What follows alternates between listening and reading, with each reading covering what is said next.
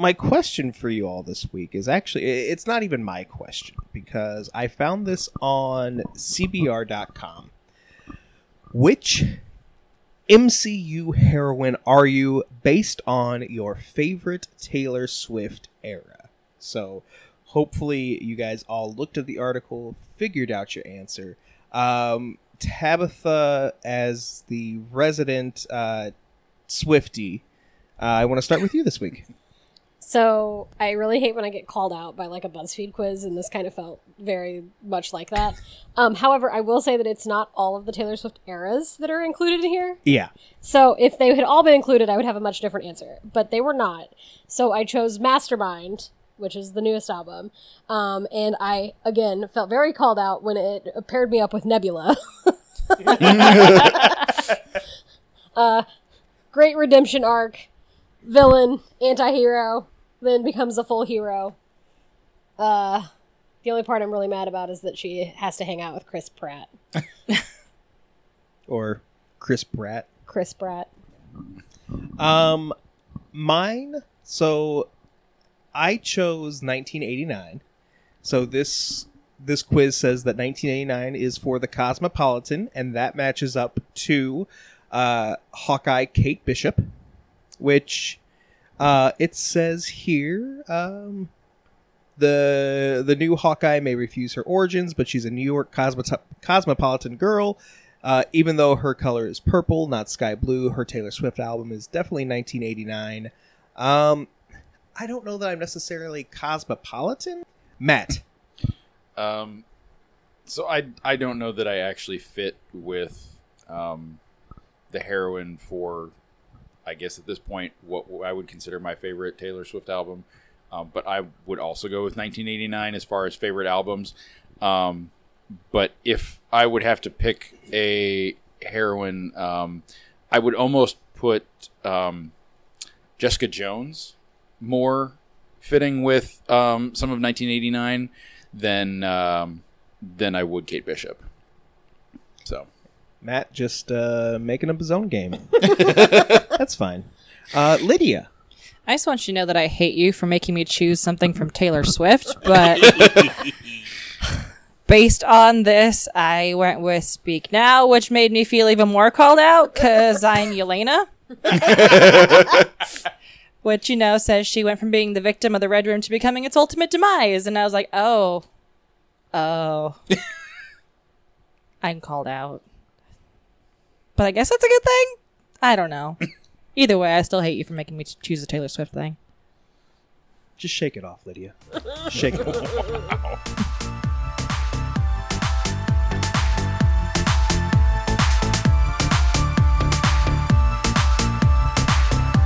You're listening to The Geek Awakens with Mitch. Matt, Tabitha. And Lydia.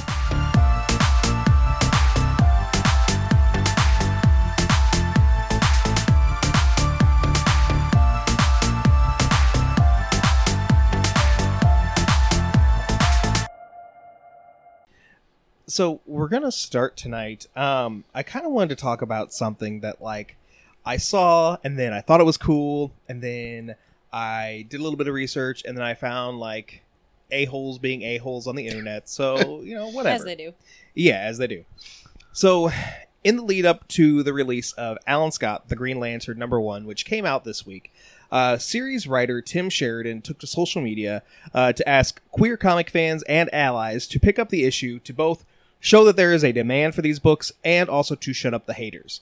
Uh, to prove that he's not just saying this just to make more money, uh, Sheridan also announced that everything he makes in royalties from the series will be donated to the Elton John uh, AIDS Foundation, whose mission is to be a powerful force in ending the AIDS epidemic.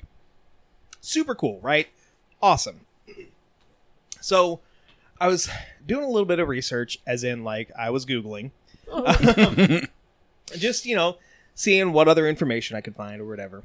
Um, I didn't find a whole lot, but I did stumble upon this article. I'm losing the, using this term loosely from uh, Bounding into Comics, which has a lot of ties to Comicsgate.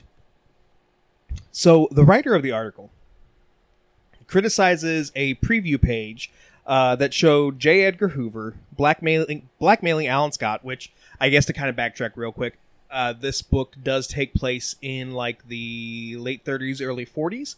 Um, yeah. So anyway, um, so J. Edgar Hoover is blackmailing Alan Scott into being more visible within the JSA, Justice Society of America.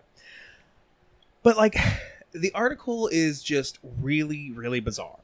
Like, the article, like, it only uses the term homosexual. It doesn't say gay or LGBTQ or even LGBT, you know, whatever. Um, there's a caption to a panel of an earlier comic where Alan Scott comes out to his daughter. The caption reads, quote, Alan Scott informs his children he's a homo- homosexual in Infinite Frontier number zero. Like, on the surface, nothing really wrong with that statement, but it's just Icky? it's weird. It's weird. weird. So then, um, he also claims that the comic shows Alan Scott and his partner Johnny Ladd, no relation. Um,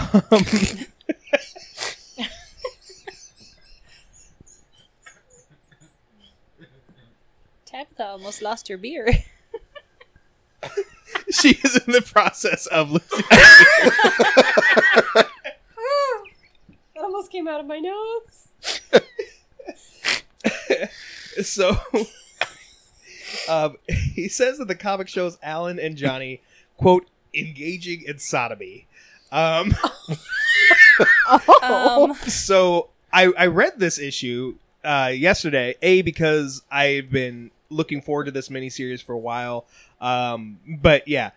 Anyway, so plot twist. Um, the comic does not show that. There's lack of sodomy. yeah, yeah. Like the closest you get, like the two guys are shirtless and they are in bed together, and they have kind of like an intimate-ish moment. Like you can see that like they're about to kiss. I honestly don't even remember if they actually kiss. Yeah, there ain't no butt stuff going on. that's it. That's later. you made me spit this beer out. I'm going to be so mad at you. you realize at this point, this is my it's my I, goal. I do. Yes. So, the writer ends his article talking about how sodomy is a sin. And, like, I didn't even put this in my notes, but, like, there's even, like, another picture in the article that is a painting of, like, Jesus on the cross and everything. I'm like, okay. Like, the article ends with, quote, what do you make of Sheridan begging his followers to boost sales for this piece of propaganda? the article is bizarre. It is almost jumping to conclusions that it's it's like they wrote the article and didn't actually read the comic.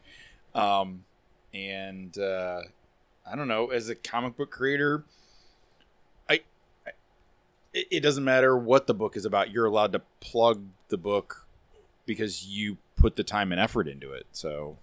And and that's exactly the point like sheridan said in his in his video and he posted it to just about every social media you can think of. Uh, x facebook instagram it's probably on myspace. I'm not 100% on that one.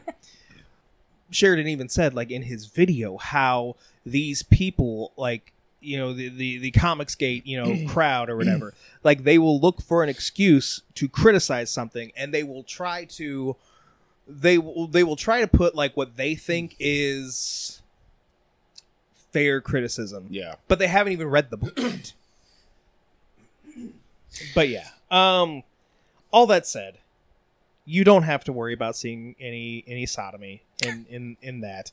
Um maybe in some of the books that we're going to talk about later on but that's beside the point Yeah. but uh but yeah like this is this is an interesting story it's in a really cool time frame like right around the world war ii era era um Error? error yeah well which yeah. Taylor Swift era is that? Aw. Don't blame Um, that one on her. yet Rude. but um but yeah like i don't know if you're if you're a superhero fan like 100% i recommend you know checking this book out so with that let's go to the pull list what's on our pull list this week And we're going to start tonight with Little Red Wolf. It's out now from Oni Press by Amélie Fléchais. Uh, so, a young wolf goes on a journey to bring uh, food to a sick grandmother. When he accidentally eats all the food, a little girl offers to help. Uh, too bad, like most humans, she tries to ruin everything. um, this this book was cute. It was. It started off as kind of like a subversion of Little Red Wa- Riding Hood, Mm. but then it took a turn. Um, not like a weird turn. Like this book is very much for kids, and it stays for kids. Like there was one book that we read like forever ago where we thought it was a kids book, and then midway through we are like, "Ooh, this is not." Mhm. Um, but no, this is this is very much early readers. Um, I liked it. It was the the art was fun. You know, the story itself. You know, like like I said, I thought it was going in one direction, and yes, a children's book pulled me for, th- for a loop. Surprise, surprise. um, I also really felt with um, Little Red Wolf, you know, not even so much the uh, like so the scene where he's like, oh well, I'll just eat a foot, and then well, I should probably eat all the feet because then grandma won't think that it's weird that he's only missing one foot, and then you know like so just like one by one by one, now he's eating the whole freaking you know rabbit. Like I'm not even necessarily just talking about food, but just like life in general. Like that is 100% something that I would do. Like I'm going to start off with just oh doing this one little thing. Okay, well it now makes sense to do this other thing, and now I've just messed everything up. but uh, Lydia, what'd you think? I loved this. It is really cute. Like you said, with the whole uh, kind of subversion of the Little Red Riding Hood story at the beginning. Like I loved the com- like complete flip flop with that, and then just the further you go, like into the rabbit hole or mouse hole, I guess, since you know he follows a mouse down a hole at one point. Um, like it just gets more and more off course, kind of like he does. I really want to get this like in a hard copy and put on my shelf because I love kind of like oddball kid stories, and the art is really really cute. Um, yeah, I yeah I love this. Now I'm just picturing you reading that to your kid. Oh, absolutely. I'm a weird person, and my kids are gonna be weird. Okay, like you act like you expect anything else. Okay, well, first off, we all yeah, we all know you're weird, Lydia, and that's fine because we're we're we're we are weird too. are you sure? Tabitha, what'd you think? so worried about your health. Um, um, no, I really enjoyed this. Um, the art was. There were moments where it was like absolutely breathtaking, and I, like Lydia, really kind of want a hard copy of this because I want to see it in its full format without the like, you know, uh, what's the word I'm looking for? Watermark. Thank you. Across the middle of the book, um, there were pictures and pages of this that I would have loved to just take screenshots of to have for future reference. I think they're just so beautiful.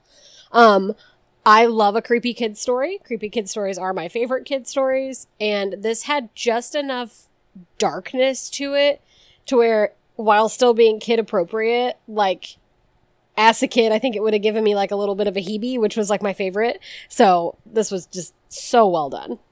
Matt, what'd you think? Yeah, this this was fantastic. Um, the art, like Tabitha said, is absolutely gorgeous. Like I love this art style. Um, the only moment where the art threw me was like the first time you meet the little girl.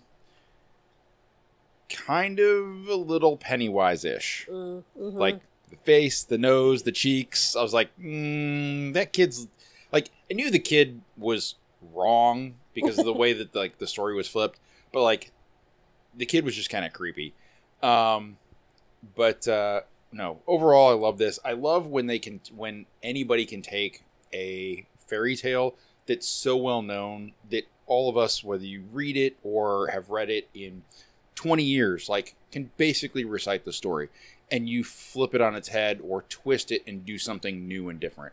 Um, I just read a book where they took the Pied Piper story and kind of did the same thing. So like, I love this. This was fantastic. It was a great way to do this. And yeah, if we can get hands on a physical copy, uh, definitely recommend that.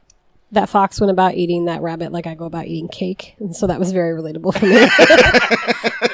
I also like the way like it kind of took the whole humans can be the monsters mm-hmm. and put it in your face because so often people look at things like wolves and say, "Oh, well, they're just monsters. They don't have like hearts or they don't believe in they they, they don't care about anything. They're destructive."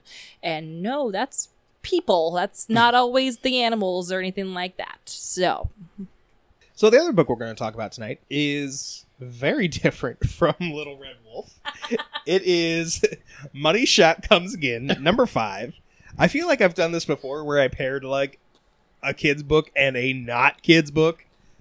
Sorry. Um, so Money Shot Comes Again, number five. Out now from Vault. Written by Tim Seeley with art by Gisele Lagace. Uh, so our heroes and triple explorers are out to take down billionaire Brooks Froud. Uh, can they do it from Cherry's world of 80s adult comics? Um, Tabitha, let's start with you on this time. So I had very few memories of the first arc of this that we read, so I had to go back and kind of refresh myself on the world that we were in. Um, this is forever one of those very in. It's like hyper intelligent. Like it's this hyper intelligent comic series that is pornography based. And I find that like dichotomy between those two things absolutely fascinating because obviously the author of these novel or these comics has researched the science behind these things and put it in there because it's it's it's very technical, right? But you at the heart of it have these sex bots and like these cameras and it's just it's such a weird combination and for some reason it really really really works and I just always am left wanting to know more about these characters. So I I'm in, I'm of two minds with this. Like I really enjoy it, but at the end I I'm feeling unsatisfied. Didn't mean to say that, but here we are. Um, Matt, you said you did not read it, right? no, I did. Okay, cool. What'd you think? No, I, I this series from the first group of issues that we read to this new one, it's it's just a lot of fun. Um, but I will say too, like the almost real world parallels to some of this um, is is fantastic. Um, like this whole arc of these five issues is them going after this billionaire that has gone into space and um, like he's basically abandoned the planet and he runs this Amazon knockoff and he goes to this other planet and is turning this other planet into an Amazon warehouse. Um, but it's him like he is also underhandedly weasels his way into their technology that they use every day for their sexplorations um, and they need to like they need to get to the bottom of that and oh, this is getting worse um, that's what she said.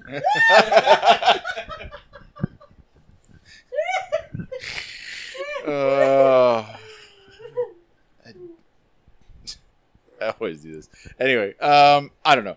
It i really enjoyed this. I hope we continue to get more issues um because yeah the the story the characters and that's the thing is like above and beyond the you know adult content like i really like the characters and i like their backstory and want to know more about the characters themselves. Yeah. Um, I really enjoyed this. I was actually very far behind, so I took the opportunity to catch up and read basically the entire arc um, at once. And I'm glad I did because if I had taken a break between issues, like I probably would have needed like a really big refresher. Although, like the first page of issue five does kind of give you that refresher, which I was like, "Thank you, thank you, Tim Seeley." Um, but overall, like you, you guys have hit the nails on the head. Um, this book, it's it's very smart. There's there's a lot of humor. There's a lot of humor that's going to go over your head, and then you'll realize it a couple pages later, and like your brain will catch up to to you, and you'll be like, oh yeah, that oh oh wow yeah funny.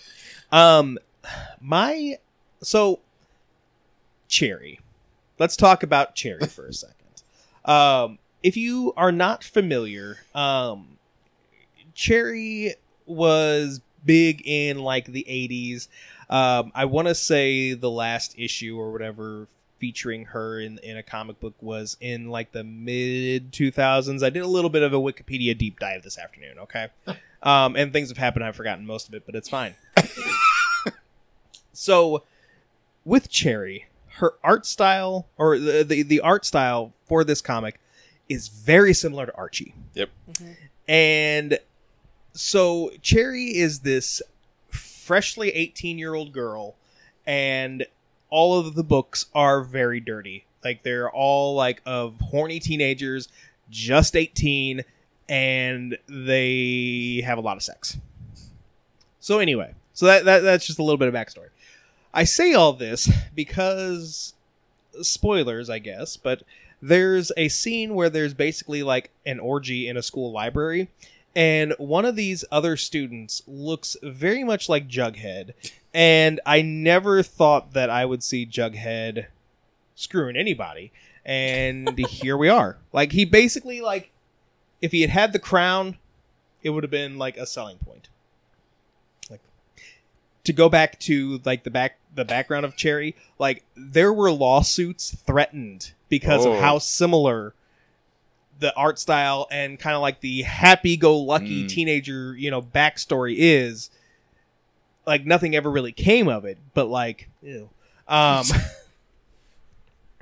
but yeah, like, yeah, there. It, it's not just you know if if you read this book and you're like, wow, this looks familiar. Like, no, it it, it does, and it's probably on purpose. But yeah, that said, like, yeah, this book was a lot of fun. I know that um, in the main series, I kind of trailed off um, during like the last handful of issues. So there were some characters that you saw in the first series that popped back up. That I'm like, okay, now I kind of want to go back and I want to meet them again. But all right, let's go into gut reaction. Ow! Gut reaction. And we're going to start tonight um, with Matt. Uh, you've got some news on Doctor Who that I am very excited about. I do. So, um, if you have been living under a rock or not a Doctor Who fan, um, Hey, Doctor Who is jumping to Disney Plus very soon. Um, and when it jumps to Disney Plus, we are going to be getting um, three specials. Um, starting November 25th, which is only two days after the actual 60th anniversary of Doctor Who's first episode. Obviously, not uh, accidental. Um, the first of these three specials is going to air. Um, it's it's David Tennant coming back uh, with Catherine Tate as Donna Noble um, companion, taking on a bad guy who is recurring from the old old series, um, the Toymaker, but this time is played by Neil Patrick Harris. Um, we've got three specials. The first one is Star Beast, November 25th, Wild Blue Yonder, uh, December 2nd, and then The Giggle, December 9th, which will then give us the new Doctor leading into the scheduled premiere um, of the new season in 2024. Um, I I'm so ready for more Doctor Who. I can't wait. Um, I did watch the trailer, and I know that we had expressed a little bit of concern when Disney kind of grabbed Doctor Who, um, and you can kind of see how Grab The- him by the TARDIS. Where's my It's- bell? It's right here. Give my bell. You're welcome. Thank you. Um, you can kind of see in this trailer how Disney has left the show writing alone, but there's definitely they've definitely pumped some money into the special effects, and you can see that. Um, so I don't know. We'll we'll see how the how that goes because part of the appeal of Doctor Who has always kind of been that campy special effects, at least since the relaunch. I don't know. We'll see. I'm still super, super excited for all three of these and then the reveal of the 15th Doctor. Um, so I'm going to go thumbs up. Lydia. I have not been living under a rock. I just don't have that much time or attention span. We're talking about a tra- time traveler. You have literally all the time in the world. I don't have a blue box. um, you guys are excited. I mean, with it being on Disney Plus, that's more accessible for me to try to watch it. But let's be honest, I, I I'm not gonna get around to this anytime soon. So I'm glad you're happy. Thumbs up. Yeah, giant thumbs up. Um, I watched the trailer.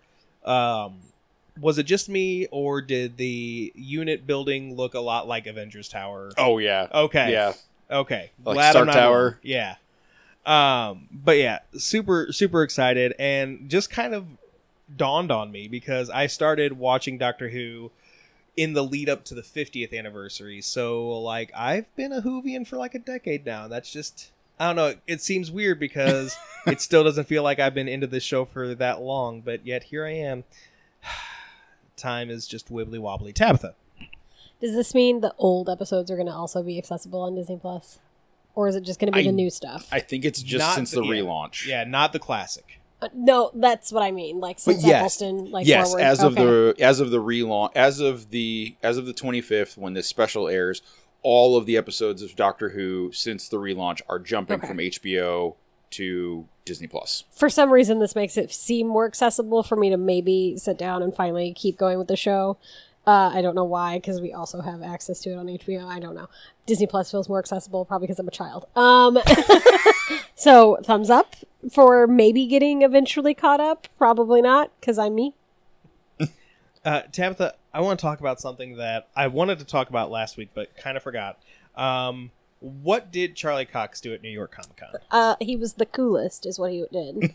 um, okay, so Charlie Cox, everybody's favorite Daredevil, uh, cosplayed at New York City Comic Con as Bluey, wearing his Arsenal Football Club shirt. Uh, not everyone who met Bluey uh, realized that it was Charlie Cox, um, and there were a lot of posts online, people being like, "Met this really cool Bluey," or "Look at this really cool Bluey," and then people were like, "Wait." That's Charlie Cox. And then those people who originally posted it were like, What? I met Charlie Cox. Um, and then, of course, the internet did what the internet does. And now there is a bunch of fan created art out there with Bluey dressed as Daredevil. And that is absolutely the crossover I did not know I needed until I saw it. And now I want that so bad in real life. So, thumbs up to Charlie Cox. I absolutely just a- love these celebrities who like cosplay and like roam Comic Cons and like very rarely get recognized. That brings me so much joy. Matt. Yeah, I'm gonna second that. Like, if you can do that and not only like cosplay and be a celebrity and walk the floor and have aha moments with fans, I, I think that's fantastic. And then for him to be able to pull something that's from a completely other fandom, basically, and integrate the two. And now, yeah, I didn't know I needed a Bluey Daredevil crossover, but uh, I got to go find this. Thumbs up. Blue Devil. Lydia. This is super cute, and I love that when you Google this, the first like four pictures are of him and Elektra. yeah, this is wonderful. Thumbs up. Yeah, giant thumbs up. Uh, this is just, it's so awesome. And that would 100% be me. I would be the person who would get a picture with a celebrity and then be like, hey, check out this really awesome, you know, like cosplay. And then they're like, oh, hey, um, you know, that's Will Wheat- Wheaton, right? And I'm like, what? Like meeting somebody in an elevator. I knew who that was from the get go. anyway, starting October 29th, the official One Piece YouTube channel will, wi- will air every episode of the anime 24 7 for a year in celebration of the show's 25th anniversary. Uh, One Piece is one of the longest anime titles ever, currently at just under 1,100 episodes, and the show is still going on. Um, so, counting just the episodes, as of right now, there will be 450 hours of content, which obviously will go up when they add the new episodes, as well as if they include films and specials. Um, that's looking like that. That is about 20 days of content 24 7. You don't sleep, you don't do anything but look at your YouTube. Um, this all builds up to the end of both the One Piece manga and anime, uh, which they are both in their final arcs. Uh, giving this a thumbs up.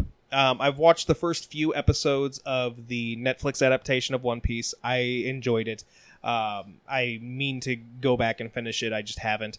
Uh, but this also like the Netflix ad- adaptation has also made me want to go back and start watching um, the anime. I didn't realize that there are a lot of episodes of the anime, so it's definitely going to be one of those where uh, I just watch when I can.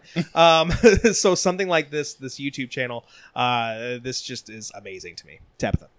Yeah, I was very interested in watching the Netflix special or what series they've got going on right now. And then I looked up how many episodes there were of the original anime because I, you know, love a good backstory. And one of the uh, no, I don't have that kind of time in my life ever in the history of anything. I think whatever I have is contagious. Maybe I don't know. I think I'm broken. Um,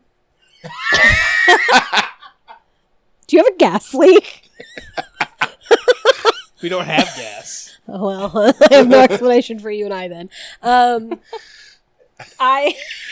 Did you say Ivan? Who's Ivan? The terrible? Um, I wish I had the kind of time that I'm sure that there are people around the world that are going to be able to dedicate to this 24 hour One Piece marathon YouTube channel thing, but I do not. But thumbs up for the general idea because how cool is it that all of it's in one place? One Piece is in one place. Yes. Matt. I think this is great. I, this reminds me of those moments when, as a kid, like you were getting a new season of a show and Nickelodeon or whoever it was that aired it would like for an entire week straight would just like bombard you with every single episode so that then on Friday night when the new episodes launched, you could sit down and watch that first new episode. That's what this reminds me of. And that's one of those things that we don't get anymore with this instant access, constant streaming content society that we're in. So, while yes, I, I don't have the time to join in on this, I think it's fun. I think it's awesome that they're doing this. Um, also, side note, um, I found I have to go back and find it again, but there are uh, articles or links online to the quote unquote essential episodes. Ooh. So you can get the brunt of the story without watching 1100 episodes. So it comes down to like 200 or 300 episodes, which is still a very large number, but it's way less than 1100. Um, either way, thumbs up. I think this is fun. I like this. Lydia. Yeah, with all you guys, I had no idea there was that many episodes of this. I knew it was like a long series. I knew it's been around for a while. I had no idea there was that much of it. I think it's really cool that they're putting it all in one spot and making it access accessible for everybody to watch. And I also like that you found a list like that because let, let's face it, how many episodes of any series are there that are just filler? That Yeah. you could honestly skip over and really not miss anything. So the fact that somebody actually went through and said, "Hey, here's what you need to actually get the storyline and not have to watch 1100 episodes." So, yeah, thumbs up. Matt, let's talk about the stand. So the stand, I am almost up. I'm, I'm pretty actually upset by part of this. Um, the stand was released 45 years ago.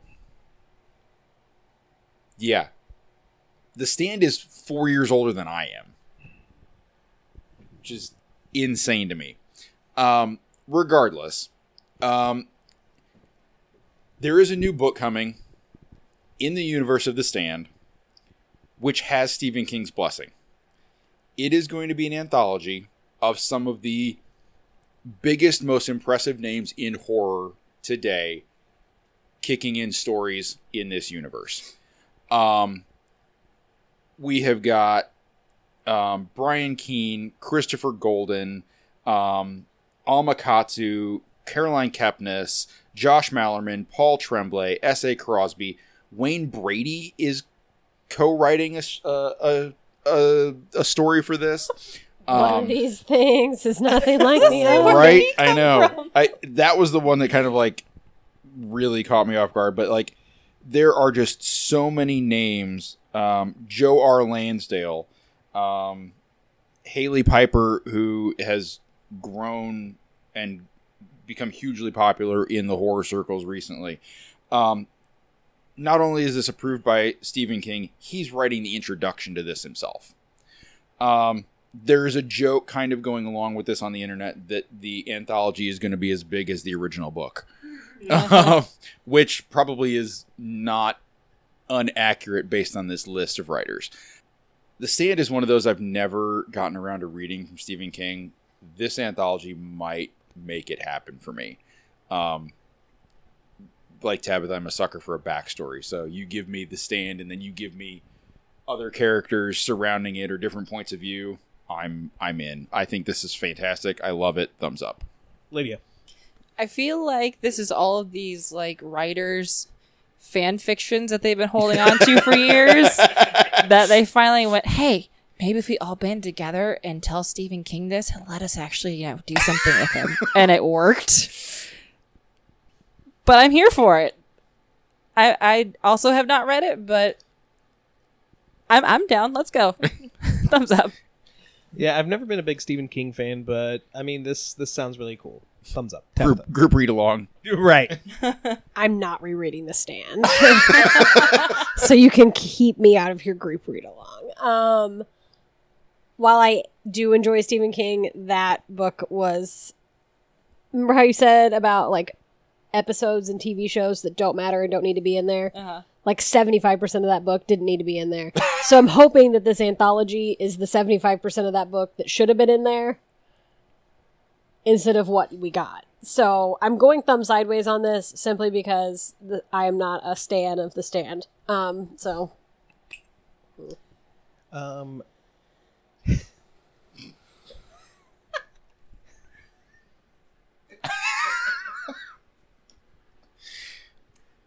Tabby hit me one more time. I'm gonna murder you. I'm gonna hit you with a pr- frying pan. I about said prying fan.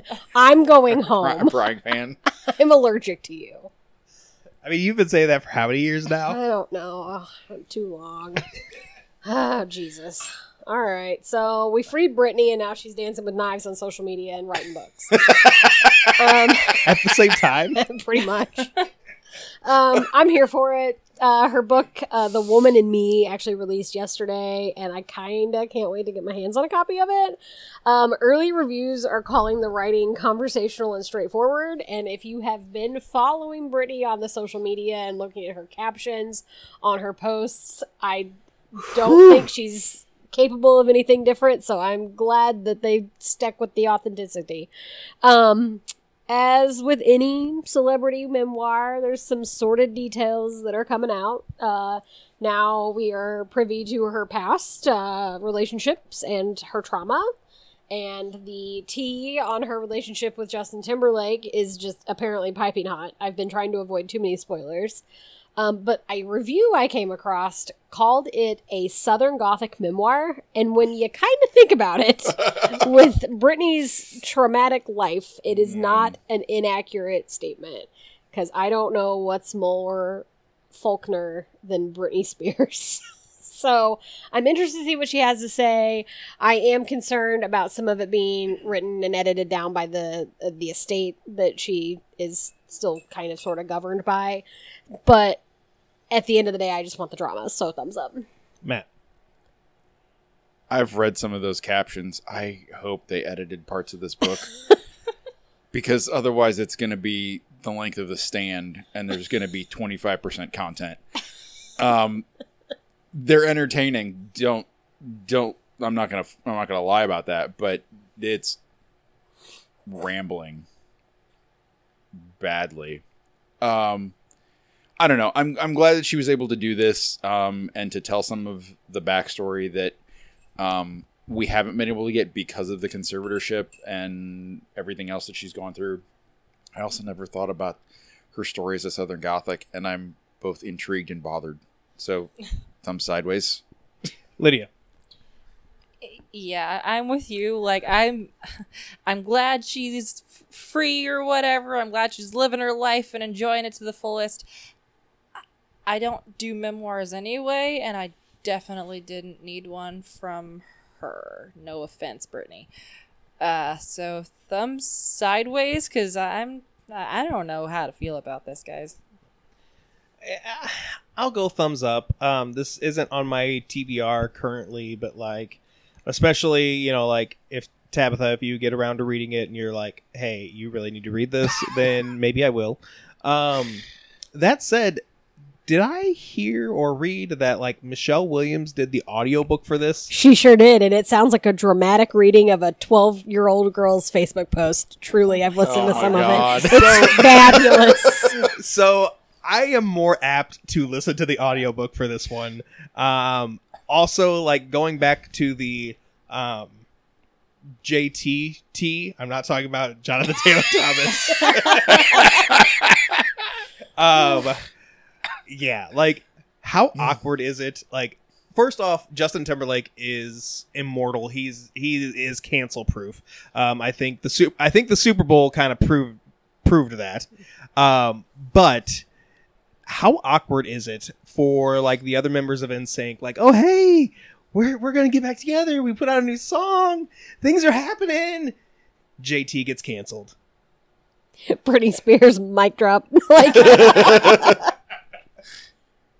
So, director Alex Payne spoke at the Middleburg Film Festival to promote his new film, The Holdovers, uh, when he had some interesting words for films these days. Uh, he said, quote, You want your movie to be as short as possible. There are too many damn long movies these days.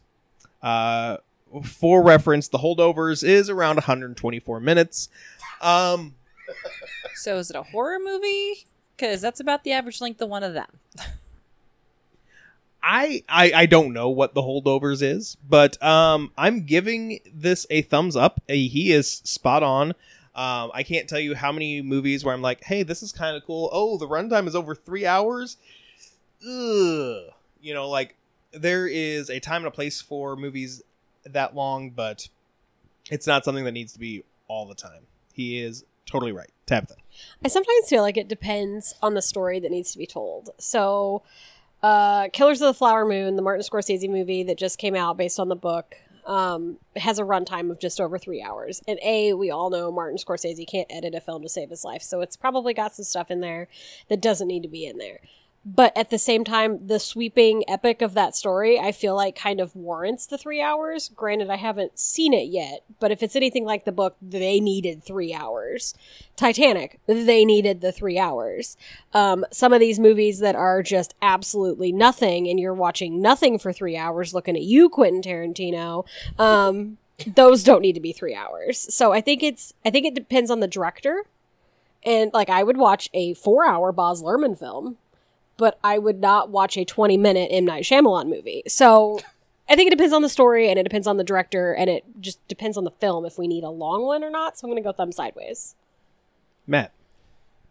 I I'm torn on this because I don't yes, we have gotten more 3 hour, 3 plus hour movies in recent memory, but there are also still plenty of movies that are 97 minutes, which are, you know, an hour and a half.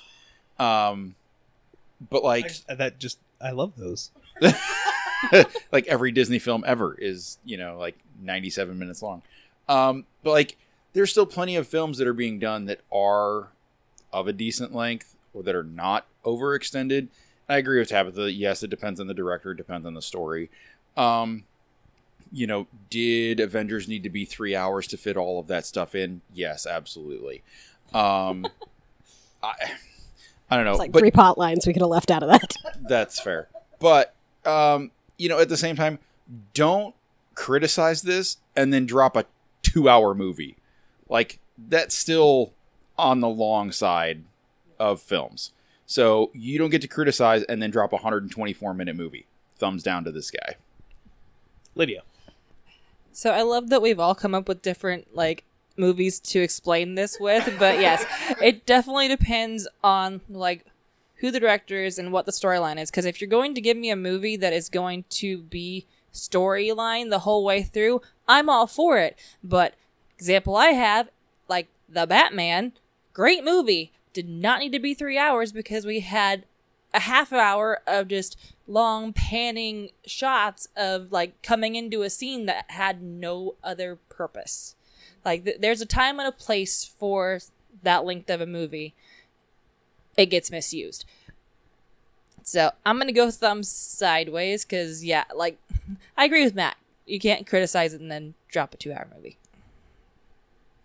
So, along those same lines, uh, The Marvels is about to break an MCU record.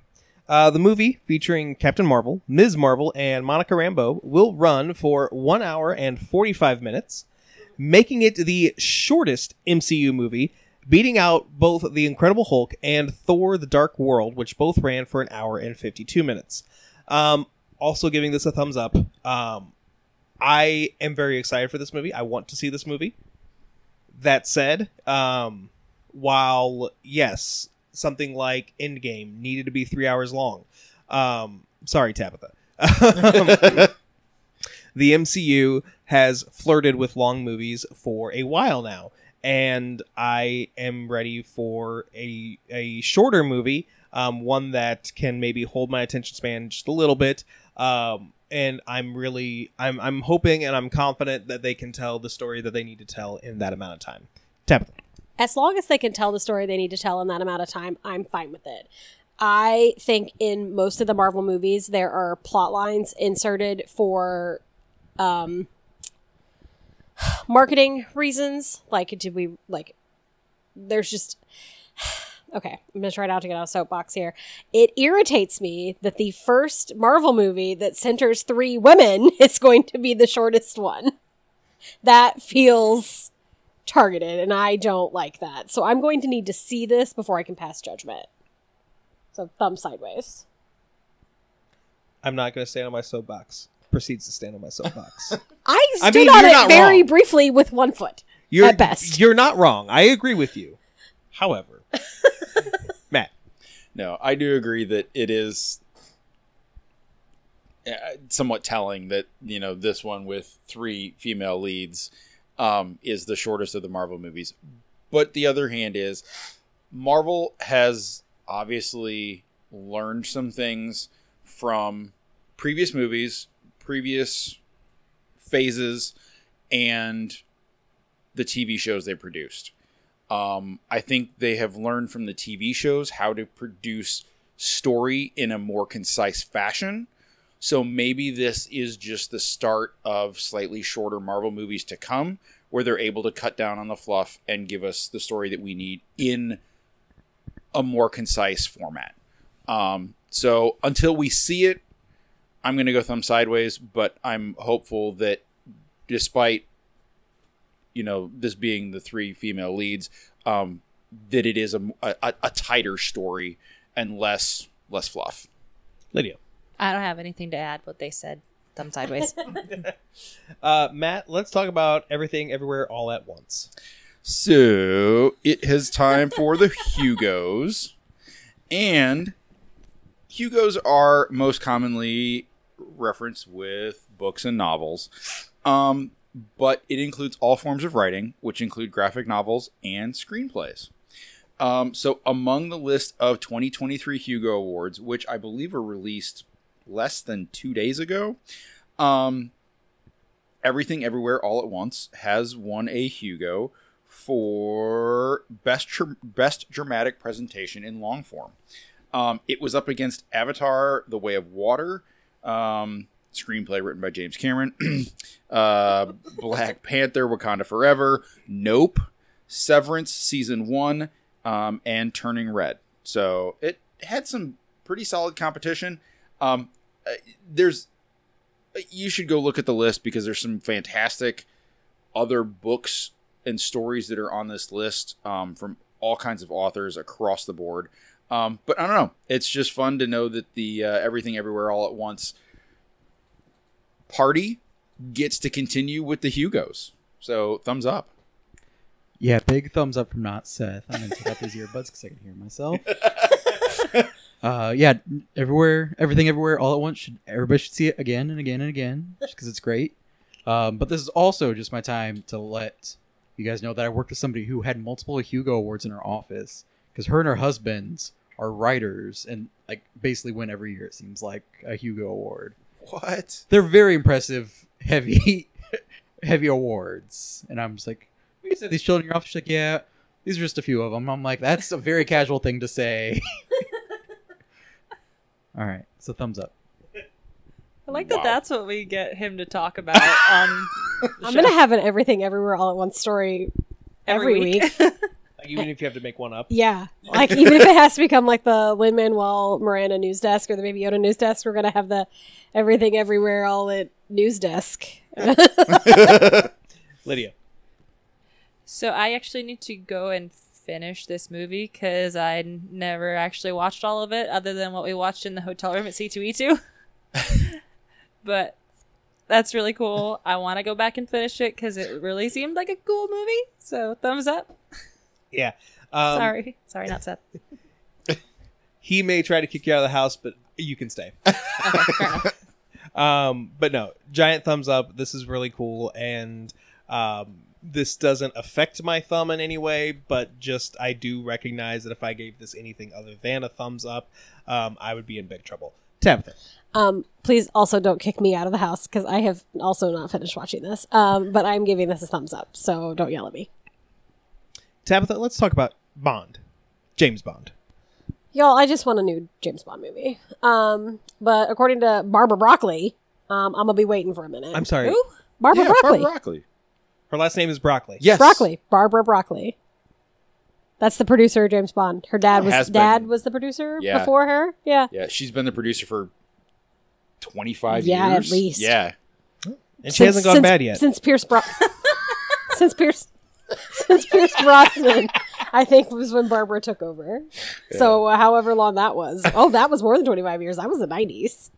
That was Goldeneye. Ouch. That's not 25 years ago. Damn it. I don't want to talk about it. Uh, anyway, anyway. Barbara Broccoli, that is her name, um, said that there's a big road ahead for James Bond, but they essentially don't know where that road goes or who's driving the Aston Martin. Um, they, from what I read of her statement, it's essentially they thought at the end of the original Bond franchise, the Bond was over, right? And then it just keeps revisiting. After the Cold War, they thought Bond was over. After the Pierce Brosnan run, they thought Bond was over. At this point, they know Bond is not done. They just don't know where he's going. However, to scratch my Bond itch, I guess, um, Amazon is doing a reality competition called 07, 007 Road to a Million, where teams of two are going to be competing on a global adventure filmed at some iconic Bond locations. Uh, it's going to test their intelligence, endurance, and heroism. I am kind of interested to see what this show is going to look like. I love a good man venture, and this kind of seems very rat racy, but like add James Bond in it.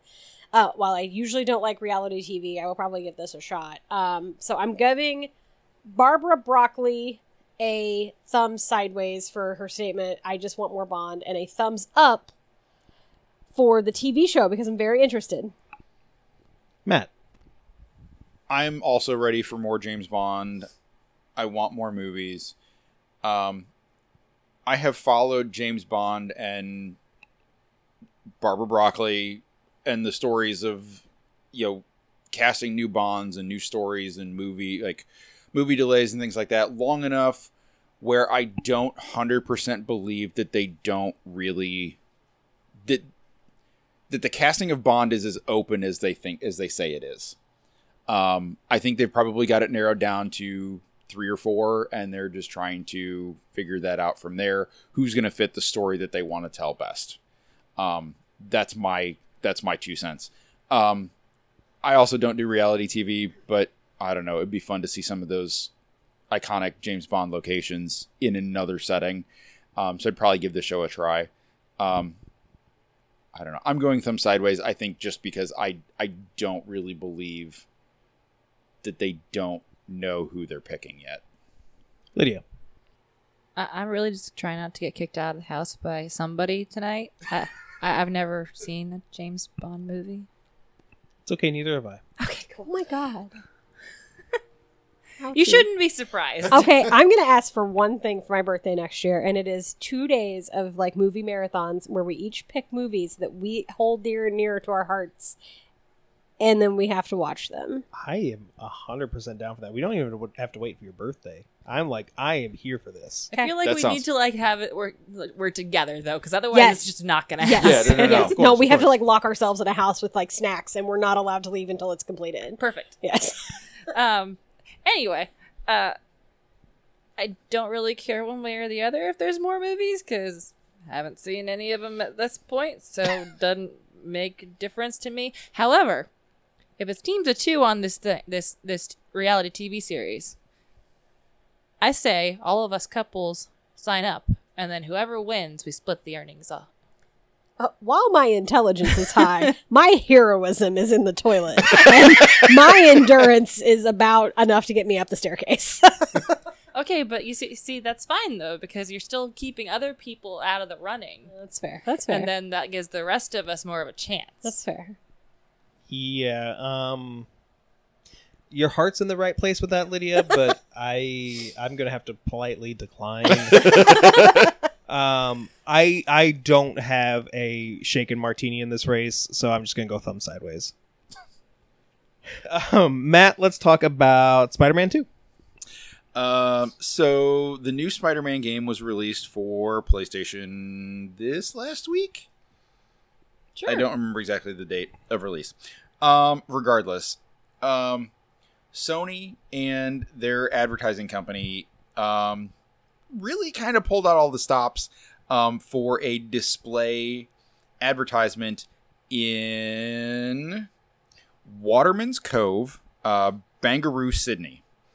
Um, they suspended a full size truck from webbing and symbiote fluid.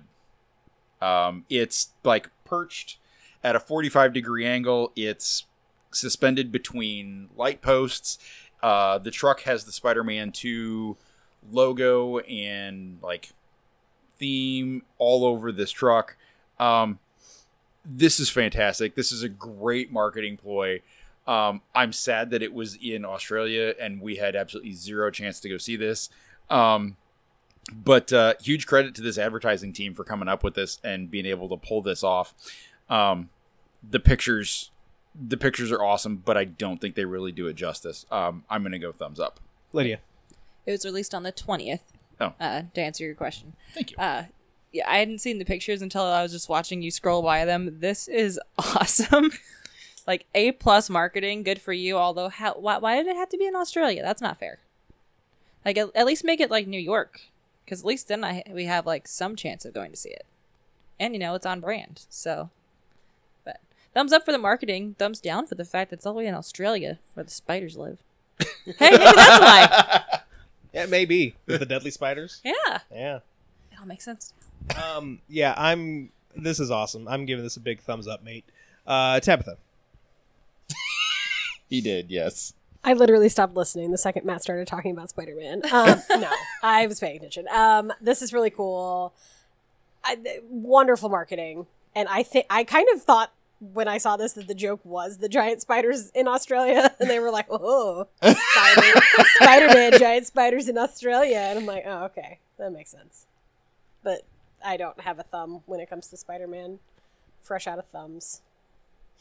Tabitha. Let's smell what the rock is cooking. Oh Lord. well, uh, Musée Grevin in Paris unveiled a wax statue of the Rock, um, but it was very clearly a whitewashed version. Um, as someone who is super proud of their heritage and background, like the Rock, who is Samoan and Black Nova Scotian, um, he ended up coming out and making a statement saying that the statue needed some important details updated. Uh, they, they could start with his skin color. The statue was corrected uh, to the museum's credit within 24 hours, and they said that they essentially just made an honest mistake. Um, they usually have live models for their lax museum, or they've had some kind of live interaction with the person, but they've only seen photos of the rock, and that was their excuse, which is no excuse because every photo you see of the rock he is uh, very tan. And this just looked like a white man from the suburbs. Um, so kudos to them for fixing it boo that we had to have this conversation good for the rock for standing up for himself and not just being like oh it's okay it's whatever it's fine it's just a wax statue um, i don't know how this how this happened but here we are Matt. They're French. Meh. um, I the fact that they corrected this is is a credit to them. It shouldn't have happened in the first place. Um, but as usual, The Rock on social media and in public just like a plus. Like he is a like a publicity god when it comes to stuff like this. He just plays all this stuff just the right way. Um, I don't know. Thumb sideways that they had to fix it. Thumbs up that they did fix it. Um, at least you know the the new presentation uh, will be right. Lydia. So this statue looks like The Rock and Vin Diesel had a baby, and that's what Yes. the statue is of. yes It does. a Yeah. percent Uh, oh my gosh, how do you mess it up that bad? Like, they're I- french Fair enough. I'm glad they fixed it, but yeah, thumbs down for the fact that they had to in the first place. Yeah, thumbs down for yeah the fact that yeah this was even a thing. However, I will say, especially if they only saw pictures, they saw pictures of him, and then somebody was like, "Yeah, his real name is Dwayne Johnson." Then they were like, "Oh yeah, he has to be white." so that's how this happened. that's fair Yeah. Um, Tabitha, you have also our last story of the night. Uh, we haven't had a good KFC story, so let's talk about KFC's Bizarre Adventure. So I did not know what JoJo's Bizarre Adventure was until I saw this article, but since it was a KFC story, we had to talk about it.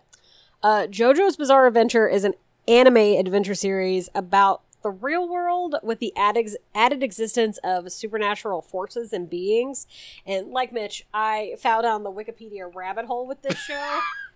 there are there's so much information and so many spin-offs. Um, but I was, I, like Mitch, have also forgotten most of what I read on Wikipedia. um, however, the big KFC event that's going to begin on October 27th will run for a limited time.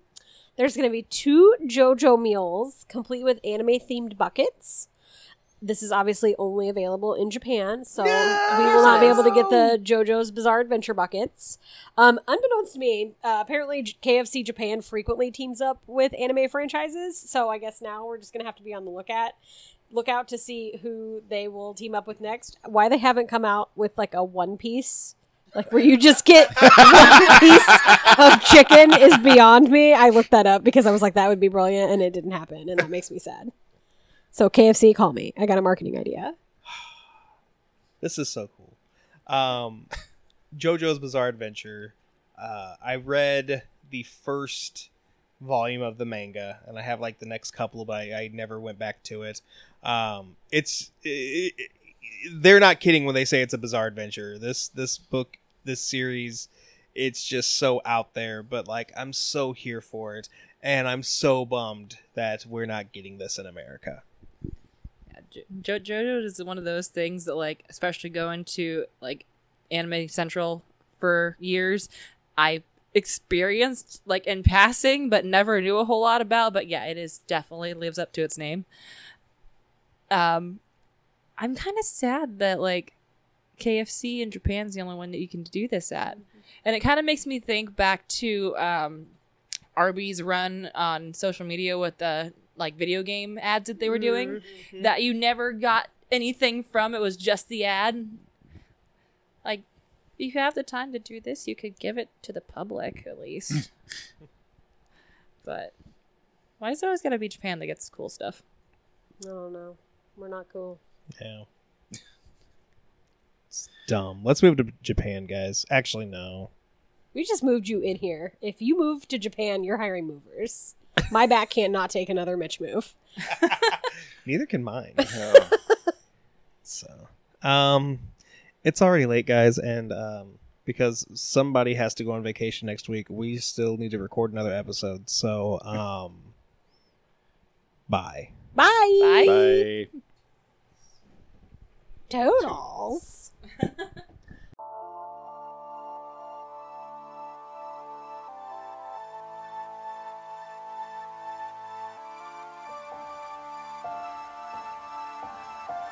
That's going to do it for this episode of The Geek Awakens. If you have any questions, comments, or concerns, shoot us an email at thegeekawakenspodcast at gmail.com. It would be a shame if you didn't follow us on Facebook and Instagram at the Geek Awakens Podcast or on Twitter at Geek Awakens. Theme music created and produced by E Cannon Beats.